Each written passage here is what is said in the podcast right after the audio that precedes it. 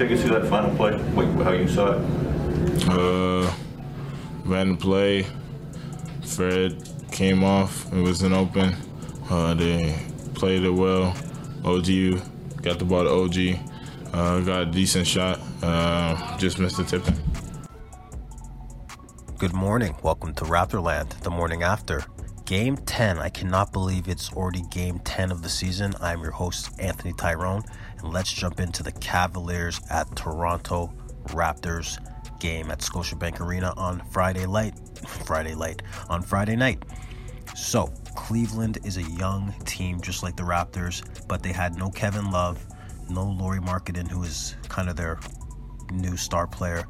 They have a lot of young guards and a lot of gigantic bigs, but they're super young, well coached, and they're not the Cavs of LeBron James, the Cavs of Kevin Love, Kyrie Irving.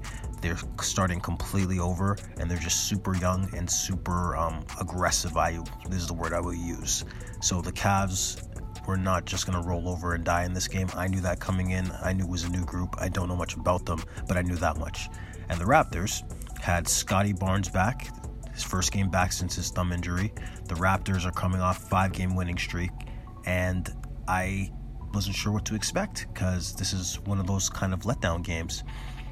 But it started out well. The Raptors jumped out 7 0 run in front of a home crowd. It was awesome. And then the Cavs jumped right back with their own 7 0 run. And I was like, okay, it's going to be one of those back and forth games, two young teams trying to find their way.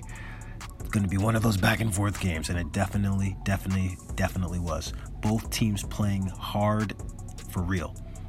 And both teams playing a lot of mid range. There was a lot of mid range in this game, a lot of mid range shots. Not too many threes, not too many layups, all mid range, at least in the first half.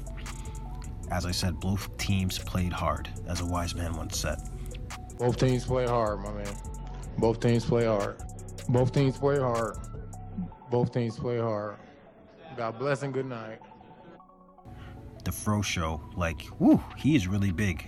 We're a small team, and you don't really feel it until you face a really, really, really, really big, big man like Jarrett Allen. He is gigantic, and we had issues with him on the boards for real. Now, let me just talk about some things that I noticed.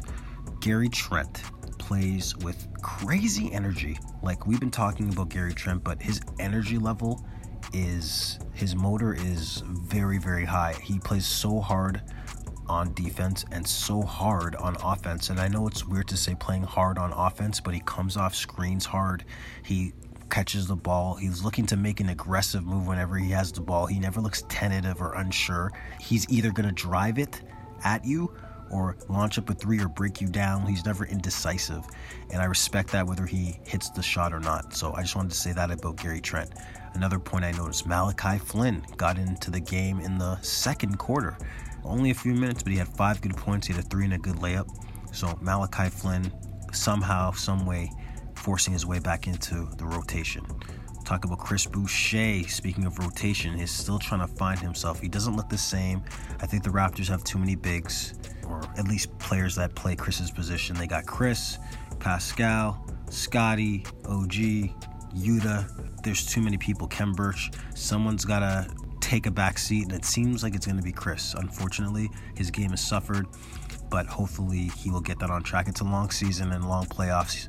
He has a championship ring. He'll figure it out, I hope. Now, back to the game.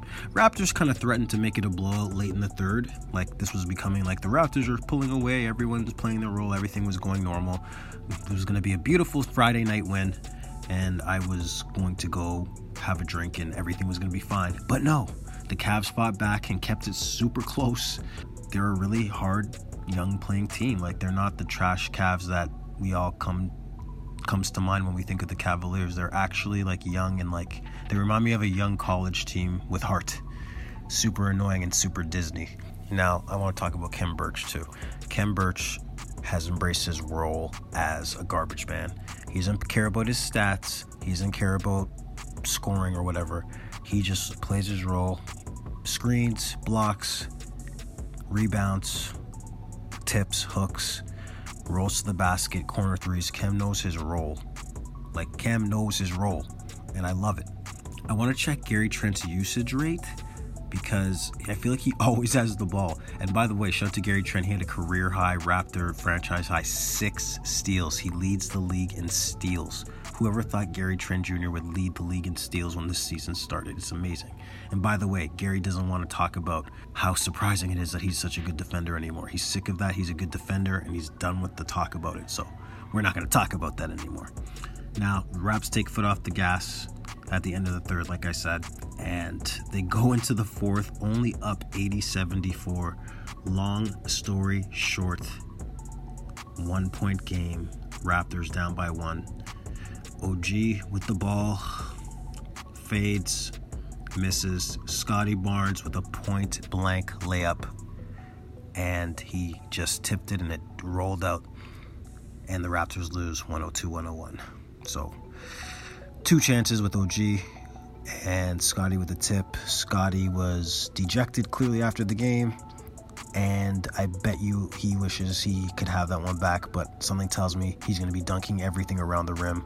That mistake will teach him. Being a rookie in the NBA is tough sometimes, man. Sometimes we love you, and sometimes you tip the ball and it doesn't go in. So, whatever, the Cavs get a cheap loss, or a cheap win, I should say, and whatever, we'll take it. And that's pretty much the story of the game. Let's just get into the stats. Let's start with the Cavs. So they had Jarrett Allen at center, 38 minutes, 16 points, 15 rebounds just by himself. Crazy. Evan Mobley, the rookie, number three pick, 38 minutes, 18 points, 5 rebounds. He's a good player. He's going to be a good player. Collin Sexton, 9 points, 5 rebounds, 4 of 17, jacking up shots. Wade, not to be confused with D Wade, 8 points, 5 rebounds. Darius Garland, their point guard, played a very good game 21 points, 8 assists, 8 of 12 shooting. Osman, 17 points, which I didn't notice. Ricky Rubio, who I didn't even know was still in the league, let alone on the Cleveland Cavaliers, played 21 minutes, 11 points, 5 rebounds, 4 assists. I can't believe Ricky Rubio is a veteran now. It's crazy. Uh, as I said, no Kevin Love, no Markkanen. And for the Toronto Raptors, Precious, five points, eight rebounds, two of three, didn't play that much. OG with his classic 23 points, six rebounds, five assists. Freddie, 18 points, six rebounds, six assists. Gary Trent, 17 points, 2 rebounds, 6 steals. Scottie Barnes, 14 points, 9 rebounds, 4 assists, which is supposedly a bad game. Let me repeat that 14 points and 9 rebounds and 4 assists is a bad game for Scottie Barnes. like, we're so lucky. Khem Birch, 4 points, 8 rebounds, 2 assists, the garbage man.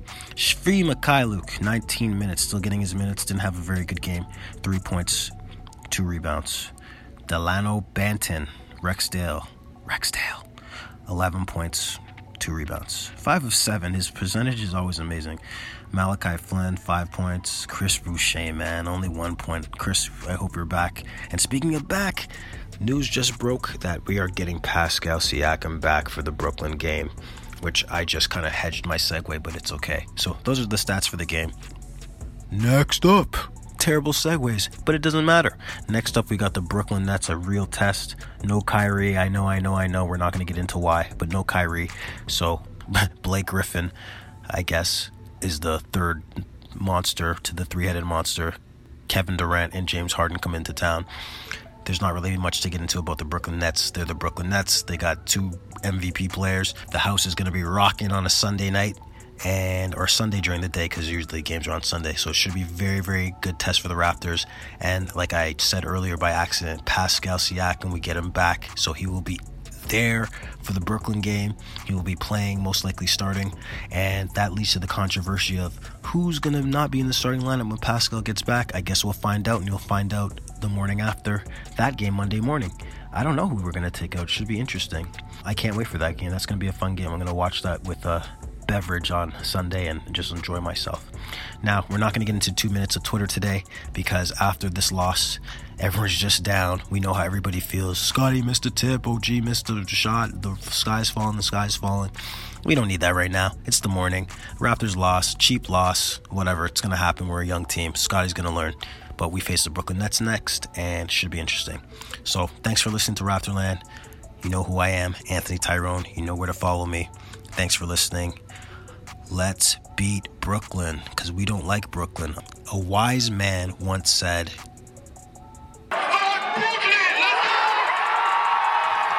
and that's all I have to say.